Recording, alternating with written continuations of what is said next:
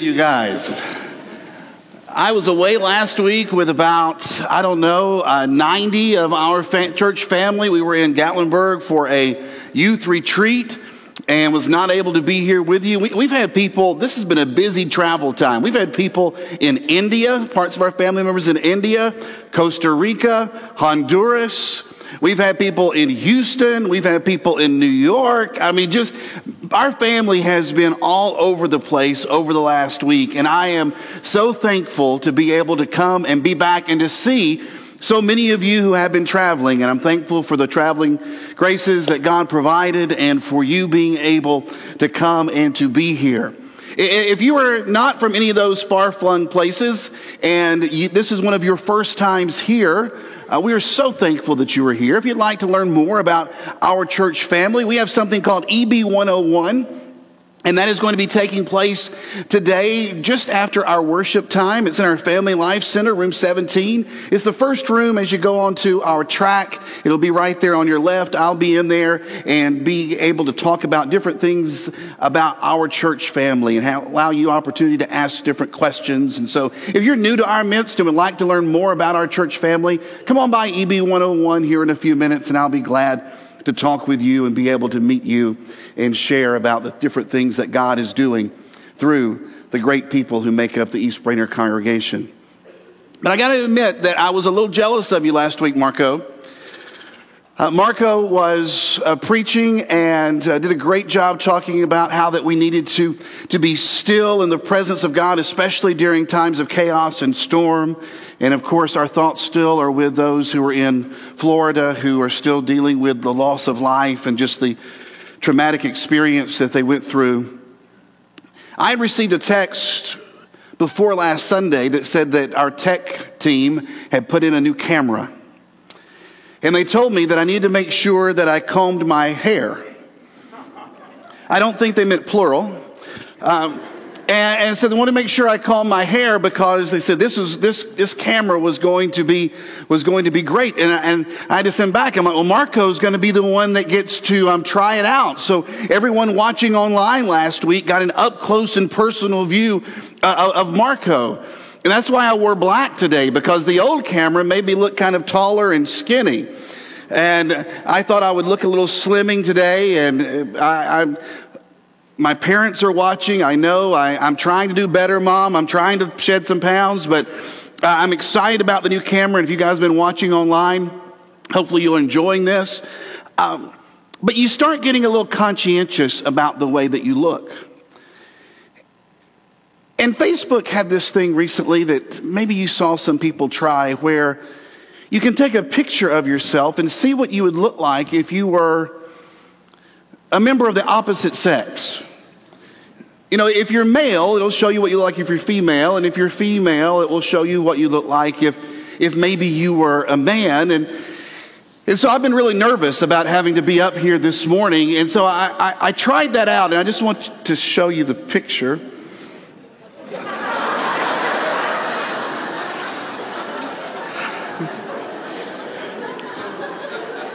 Now, what I did not realize was how much the female version of me looks like Maddox White, right? I mean, apparently, Sean, I mean, we've got some relatives somewhere or something. I don't. I don't know. That is great. That is great to know. But so I thought, okay, well, this is me kind of as a child, I guess then. What would I look like grown up?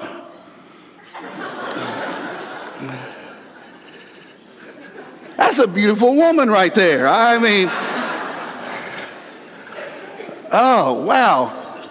Now, if you have not been with us this year, then you don't realize that we've been talking about mind bending, and that's what these pictures are all about. The idea that we have been trying to bend our minds around the heart of grace, bending our minds around the heart of, of grace. And I thought, you know, what better mind bending thing than that? But then, you know, I thought, you know what? There is a passage in Scripture that perhaps is the ultimate mind bender, and Stephen referred to it earlier. It's from Romans chapter 8, verse 1. Why don't you read this with me? Therefore, there is now no condemnation for those who are in Christ Jesus. One more time. Therefore, there is now no condemnation for those who are in Christ Jesus. Now, the Apostle Paul has spent seven chapters laying out his case. And his case is simply this everyone has sinned. His case is this that no matter who you are, no matter what background you come from, no matter what language you speak, no matter what your history is, no one has measured up to the expectations of God. And for seven chapters, he's been laying it all out, saying, Look, you've tried, you've attempted it, you've come close, you've been far off. It doesn't matter who you are, you have all fallen short of the glory of God. Romans chapter 3. He says, Everyone has sinned. We all fall short of God's glorious standard. Yet God, in His grace, freely makes us right in His sight. He did this through Christ Jesus when He freed us from the penalty of our sins. For God presented Jesus as the sacrifice for sin. People are made right with God when they believe that Jesus sacrificed his life, shedding his blood. We have already said as we've gone through our study together that it is our mission to share with the world the grace of our prodigal father a God that gives over and above, the God that seems to waste his grace on individuals who cannot measure up to his standards, who cannot get it right, who cannot do enough, who cannot be right. And we have the great opportunity to go and to share this message with the hopes that when people hear this message, that they will want to submit themselves to the grace of God. That they would want to be covered in the grace of God. That they would want to then be able, just as these three did this last week, have a new life in God's grace. Now, over here on the left hand side, that's, that's Abel. There in the middle, that's Dante. Those are the Rogers boys, a couple of them. And they were baptized while at Winterfest. Over on the right, that's Miss Ruby, Ruby Lemus. She was baptized once we returned back from our trip. These are three who are a part of our youth group who have heard about the grace of God, who've experienced that grace as it's been shared by many who are a part of our youth ministry, different volunteers that we have working in their own home with their families. And this last week, they said, you know what? I want that grace. I want to be a part of that grace. I want to be covered in the grace. And so we celebrated. And it was a great time of celebration as, as these three said, you know what? I believe that Jesus Christ is the Son of God, and I trust him for my salvation. Now, I thought it would be then a good, a good teaching moment to, to, use, to use what took place last week and to walk us through the idea that Paul has when he says, Now there is no condemnation for those who are in Christ Jesus.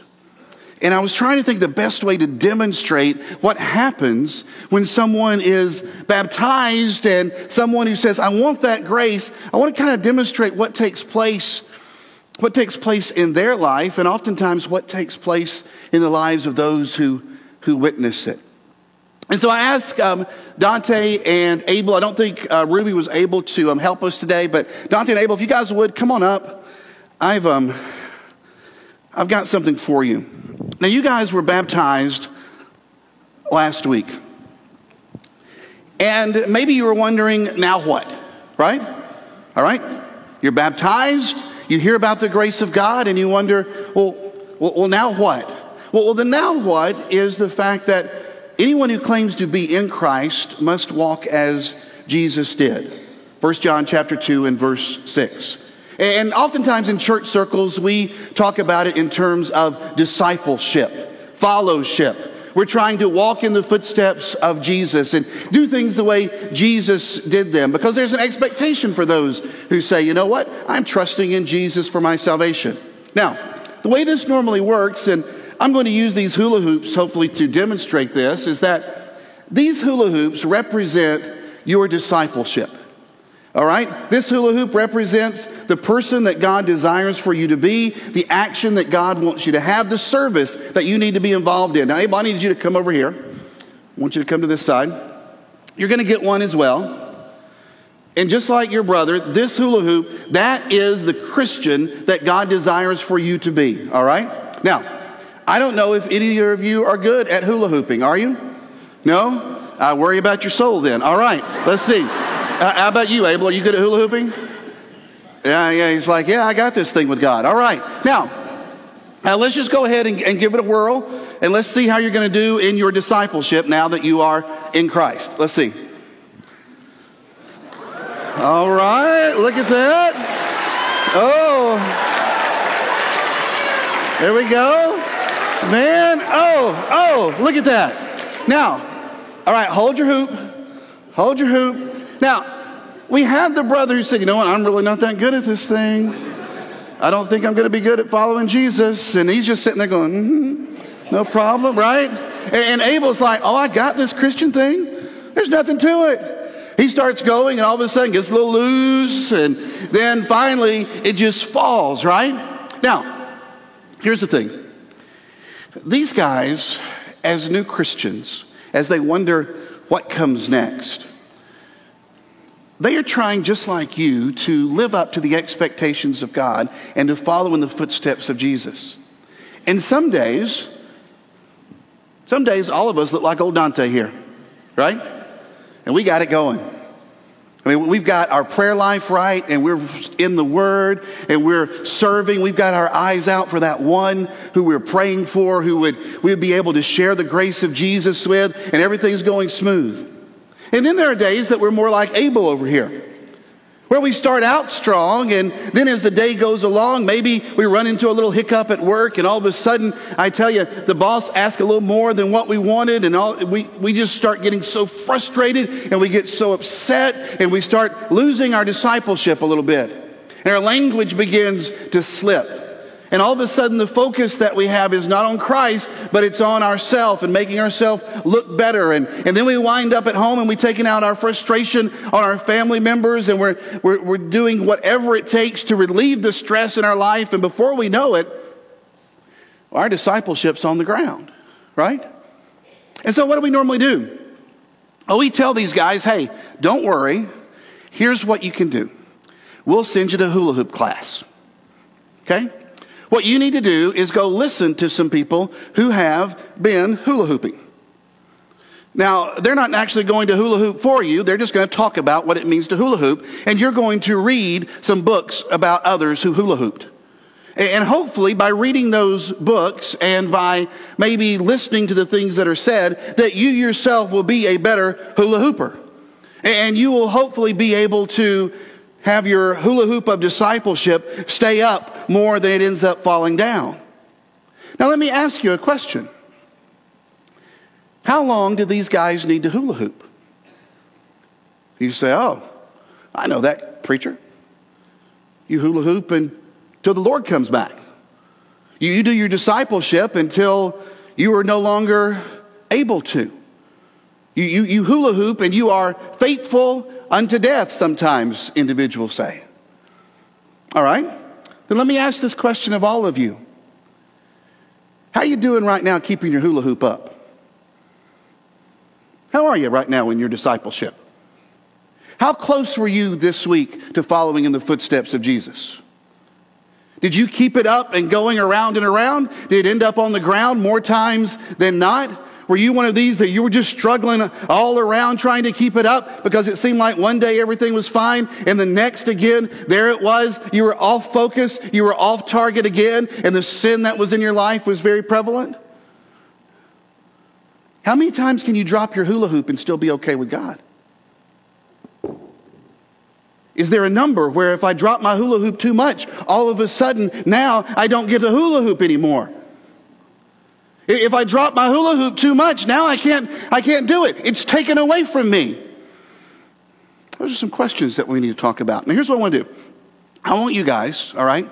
I want you guys to take your hula hoops and I want you to go sit down. You go over there, Abel. Over here, Dante, because I don't want you learning from each other. All right, now, no, no, keep your hula hoop on. Don't put, put hula hoop on. That's your discipleship. Good. Now sit down. Awesome. Now, you guys sit there because even though you don't realize it, everybody else out there has their own hula hoop. They can't see it, but they've been kind of struggling with their own discipleship. All right?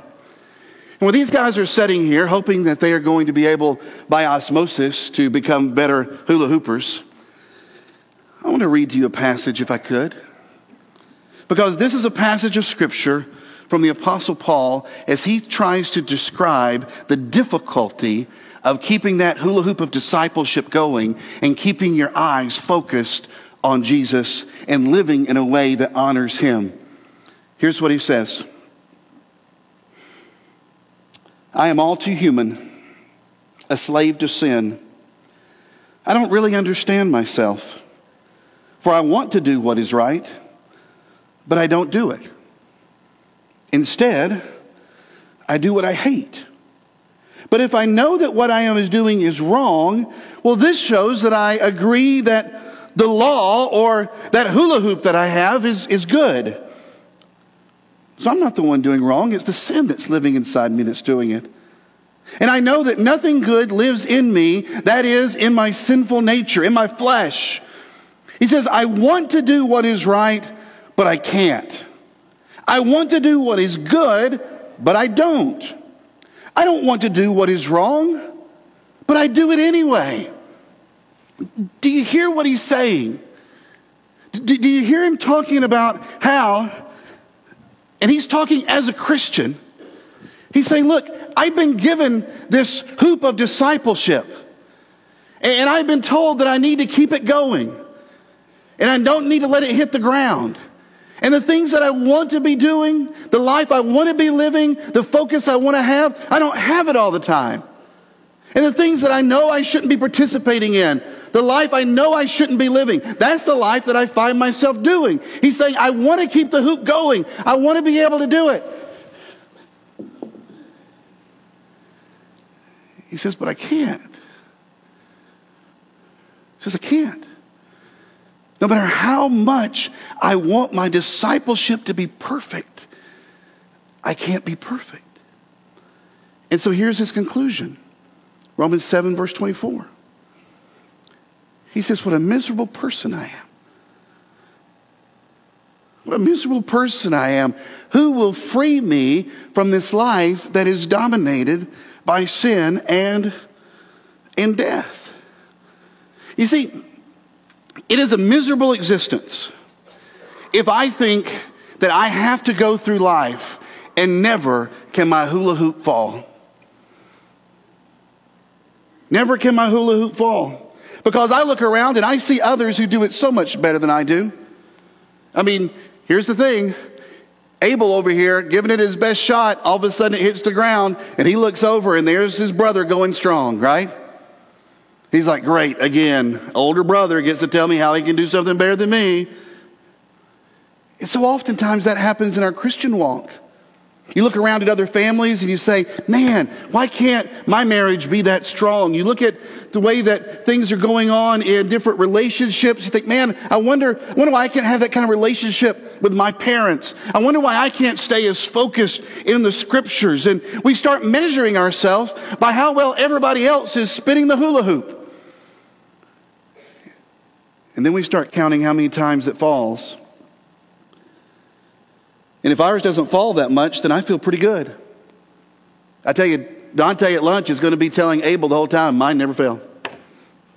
Mine never fail. Next week, sometime, there's going to be something that come up at home, and Abel's really going to be giving it to his brother, and he's going to go hula hoop. All right?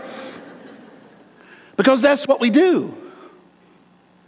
We count how many times we fail in our discipleship. And as long as I fail less than you fail, I'm good. But woe be to you in your failure. And so, what do we do? Well, we try harder. And we go to hula hoop class. And we go to hula hoop conferences. And we watch videos on how to be better at, at hula hooping. And it's all about trying to get my devotion better and, and getting my worship lined up and making sure my church is right and my religion is perfect and my path is straight. And yet all the right can't make up for all the wrong. And that's why Paul says, look, I'm a miserable person because I want to be like Christ. And yet it seems like every single day I am more like myself. He says, Who's going to free me? And then he answers his own question, and I love this. He says, Thank God the answer is in Jesus Christ our Lord. There is no punishment, there is no penalty. That's what we read from chapter 8.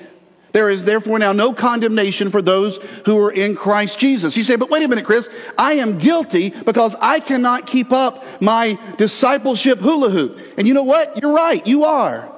And so am I. But that's not how God sees you.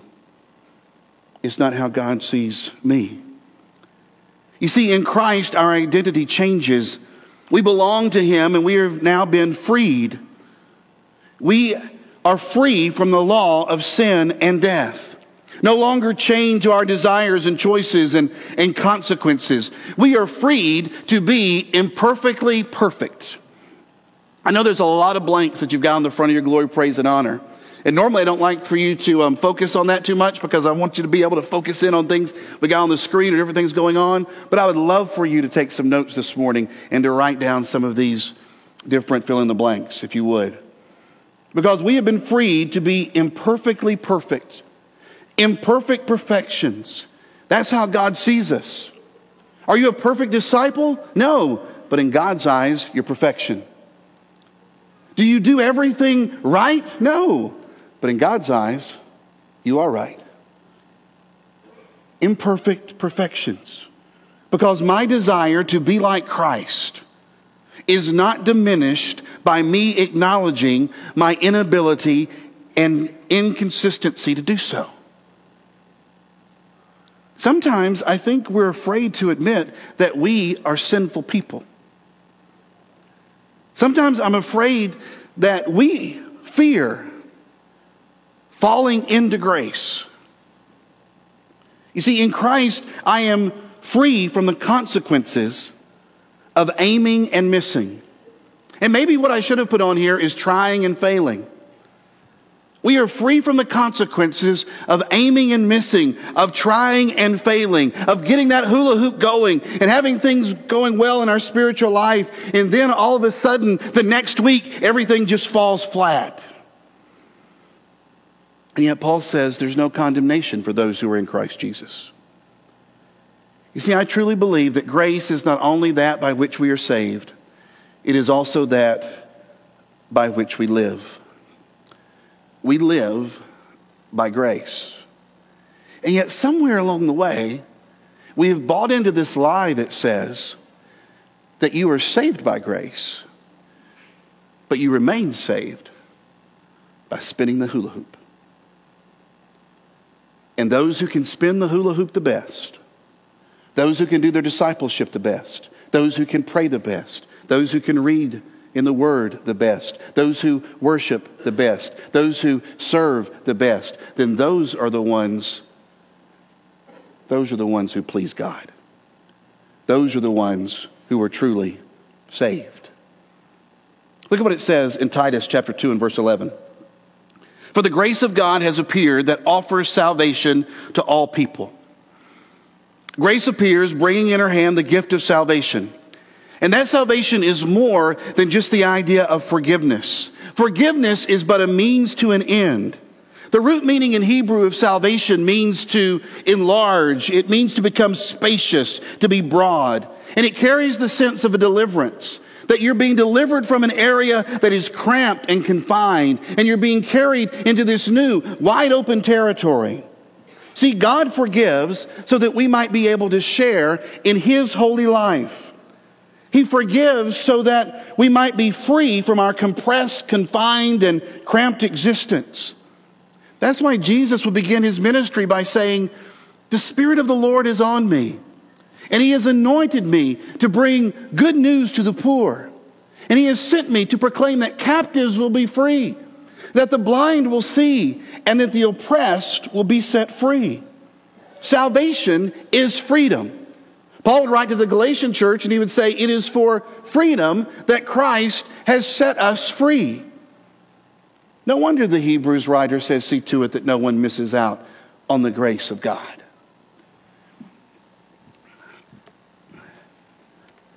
What got us in our predicament the first, in the first place? Well, Paul says that all have sinned and fallen short of the glory of God. That this idea that I can keep the hula hoop going, this idea that I can be like God, he says, is a farce. You can't do it. He says, You can't be like God. You can't be like God before you come to faith in Jesus. And let me tell you something. He says, Look, you are not going to be able to be perfect even after you come to faith in Jesus. You can't keep the hula hoop going. So, what do you do? Well, he says, Grace frees you, and grace directs you. Because I know you're sitting out there, some of you, and you're going, okay, Chris, hang on. If we live by grace, won't that just give us the freedom to engage in sin? That's a great question.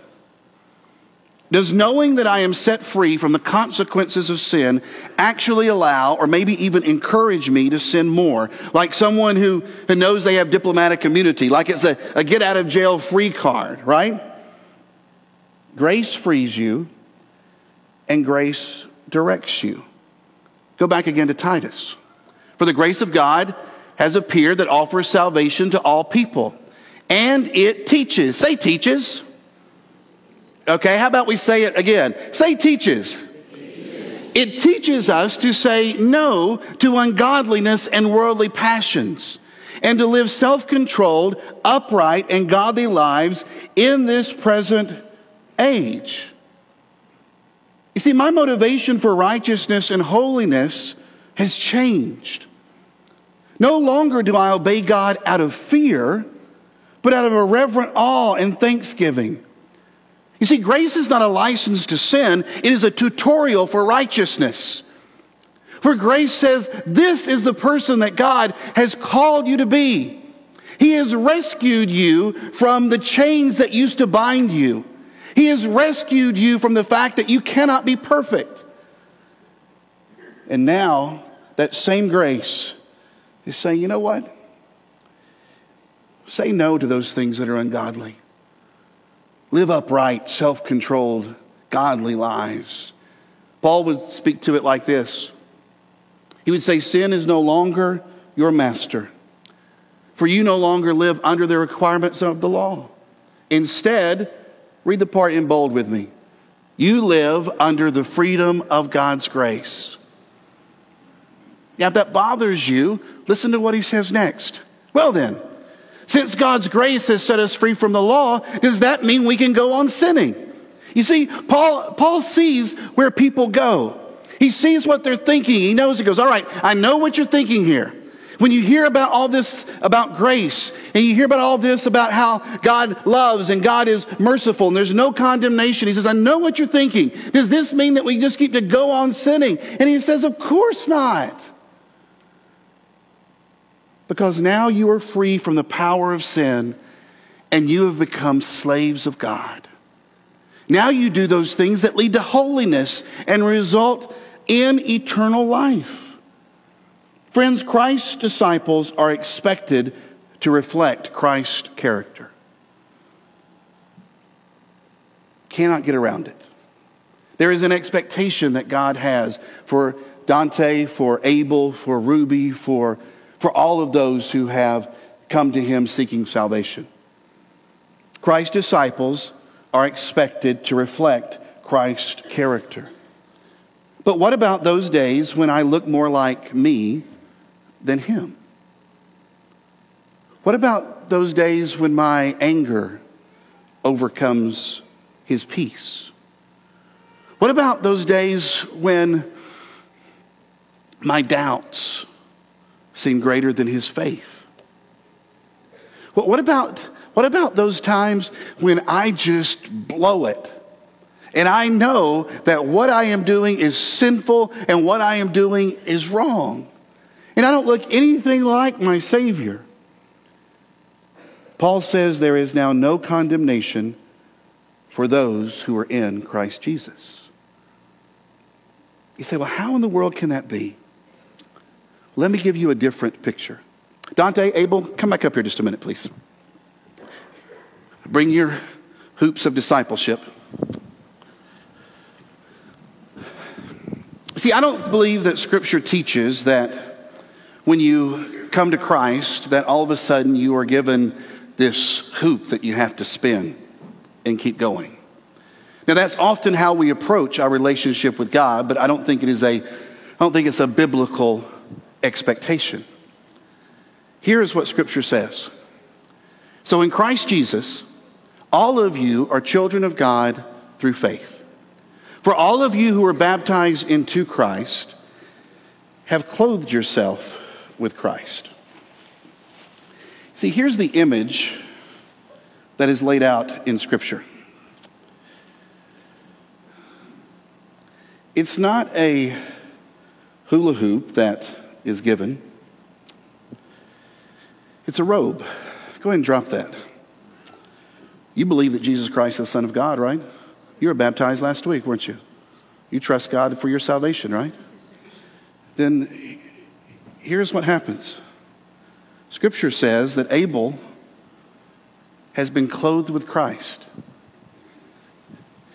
Not only Abel, but Dante as well. He's like, let me get rid of this man, right? I love that. I mean, who would want to hold on to the hula hoop when you can have one of these awesome looking robes? Scripture says that, look, if you are in Christ, then you have been clothed with Christ. And it's not a hula hoop situation. It's not this, all right, I've got to keep this going and I've got to have everything right and I've got to keep it up and I've got to keep it spinning. And if I, if I drop it too many times, I don't know how many times is too many, but if I drop it too many times, then perhaps my salvation has truly been forfeited. And scripture says, no, you have been clothed with Christ. And because you have been clothed with Christ, there is therefore now no condemnation for those who are in Christ Jesus. It's like, well, how, how does that work? Are you sure? Let's go to some more scripture. Look at 1 John chapter 1. It says in verse 5 that God is light. And if we are living in the light as God is in the light, then we have fellowship with each other, and the blood of Jesus, his son, cleanses us from all sin. And maybe you've studied before how that the wording that's used there in the original language, the word that's there for cleanses means it's a cleansing that's taking place right now, and it's a cleansing that continues to take place. Now, I also want you to notice something in this text. It says that if you are living in the light as God is in the light. Now, oftentimes we read that and say, yes, if a person is living in the light, guess what? He's not going to be sinning. That's not what the text says. It says, even when you are clothed with Christ and even when you are covered with Christ, there is still times where you live sinfully. That's what it says. But the blood of Jesus, his son, cleanses you because you're covered with Christ. You say, well, I don't know. I, I try to do everything just as, just as close to Scripture as I can I don't know how much sin I have. Keep reading.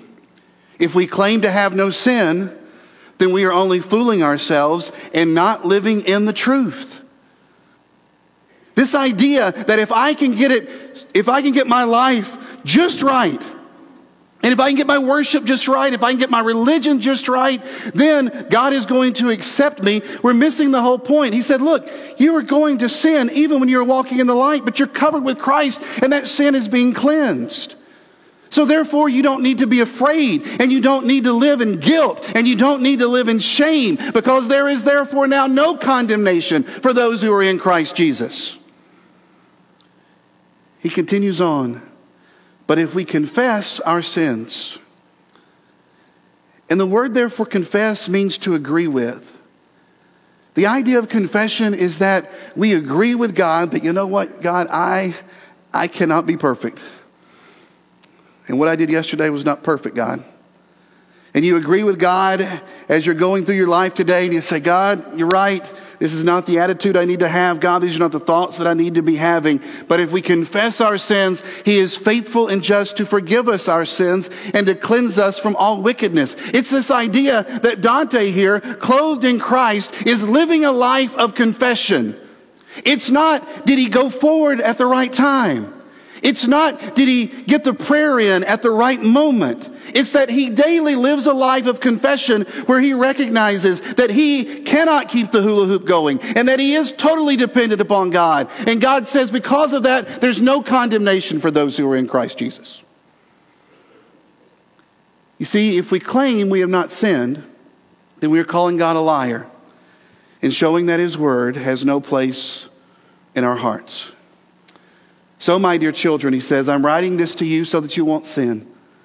Oh, his desire is that, is that for Abel and for Dante, that these young men, that they would grow up and live a life free from sin and the pleasures that are in this world, that the temptation would not overcome them. He says, but if anyone does sin, and Abel, you need to hear this because this is great news. If anyone does sin, we have an advocate who pleads our case before the Father. He is Jesus Christ, the one who is truly righteous. And Dante, I want you to look and see what this says here. Look, right there on that screen. He himself is the sacrifice that atones for our sins. He is the sacrifice that atones. It is not your righteousness. It's not how good Abel can keep all the commandments. It's none of that. It's the righteousness of God. And that's why Paul can say, There is therefore now no condemnation for those who are in Christ. You see, you're looking at these guys all wrong. You see Dante and you see Abel. Hold that in front of your face. Hold that there.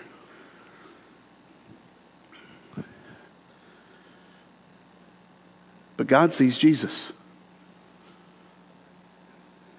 God sees Jesus. Let me close with this. Friends, everyone's going to die wrong about something. You're going to die wrong about a belief. You're going to die wrong about a practice. You're going to die wrong about a direction that you choose for your life. And here's the deal Satan is going to want to accuse you, and he's going to want to say, you know what, you're a Christ follower, and yet you couldn't even remain true to your marriage vows. He's going to say, You're a Christ follower, and yet the language that you use on the ball field it's embarrassing. He, he's going to want to accuse you and say, you know what? You're a Christ follower, but you don't pray. You're a Christ follower, but you don't ever open up the book. You're a Christ follower, but you never invite anybody to, to come and to worship with you or to study the Bible with you. You're a Christ follower, but, and he's going to go on and on, and he's going to continue to accuse you time after time again. And when he reminds you of your past, you remind him of his future. And you let him know that, hey, listen, I'll confess right here and now, I am not perfect and I cannot keep the hula hoop going. But there is therefore now no condemnation for those who are in Christ Jesus because I have been clothed with Christ. So, I want you to leave today knowing that grace saves and grace sustains. If you're a hula hooper, if you're a hula hooper, then your mindset is Jesus saves, but I keep myself saved by all the things that I do.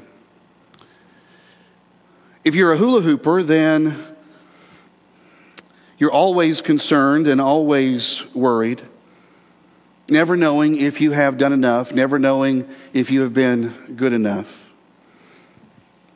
If you're a hula hooper, you're worn out and you're tired because you've been trying to keep this up a long time and it just keeps falling over and over and over. If you're a hula hooper, then Paul says you've fallen from grace because you think that you are able to save yourself. Why not let grace be enough? Let's just let grace be enough. Let's clothe ourselves in Christ and depend on Him. Allow grace to save you. Allow grace to direct you. Allow grace to be where you live.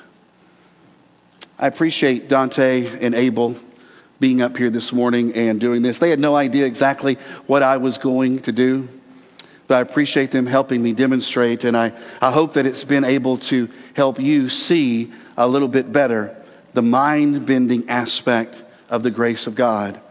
And I want to call you this morning to come and to clothe yourself with Christ, to be baptized for the remission of your sins, to fall at the feet of grace. And I want to encourage you, if you're someone who came in with your hula hoop, to leave it here today and to walk out knowing that the robe is enough. If you need to come, we encourage you to do so as together we stand and sing.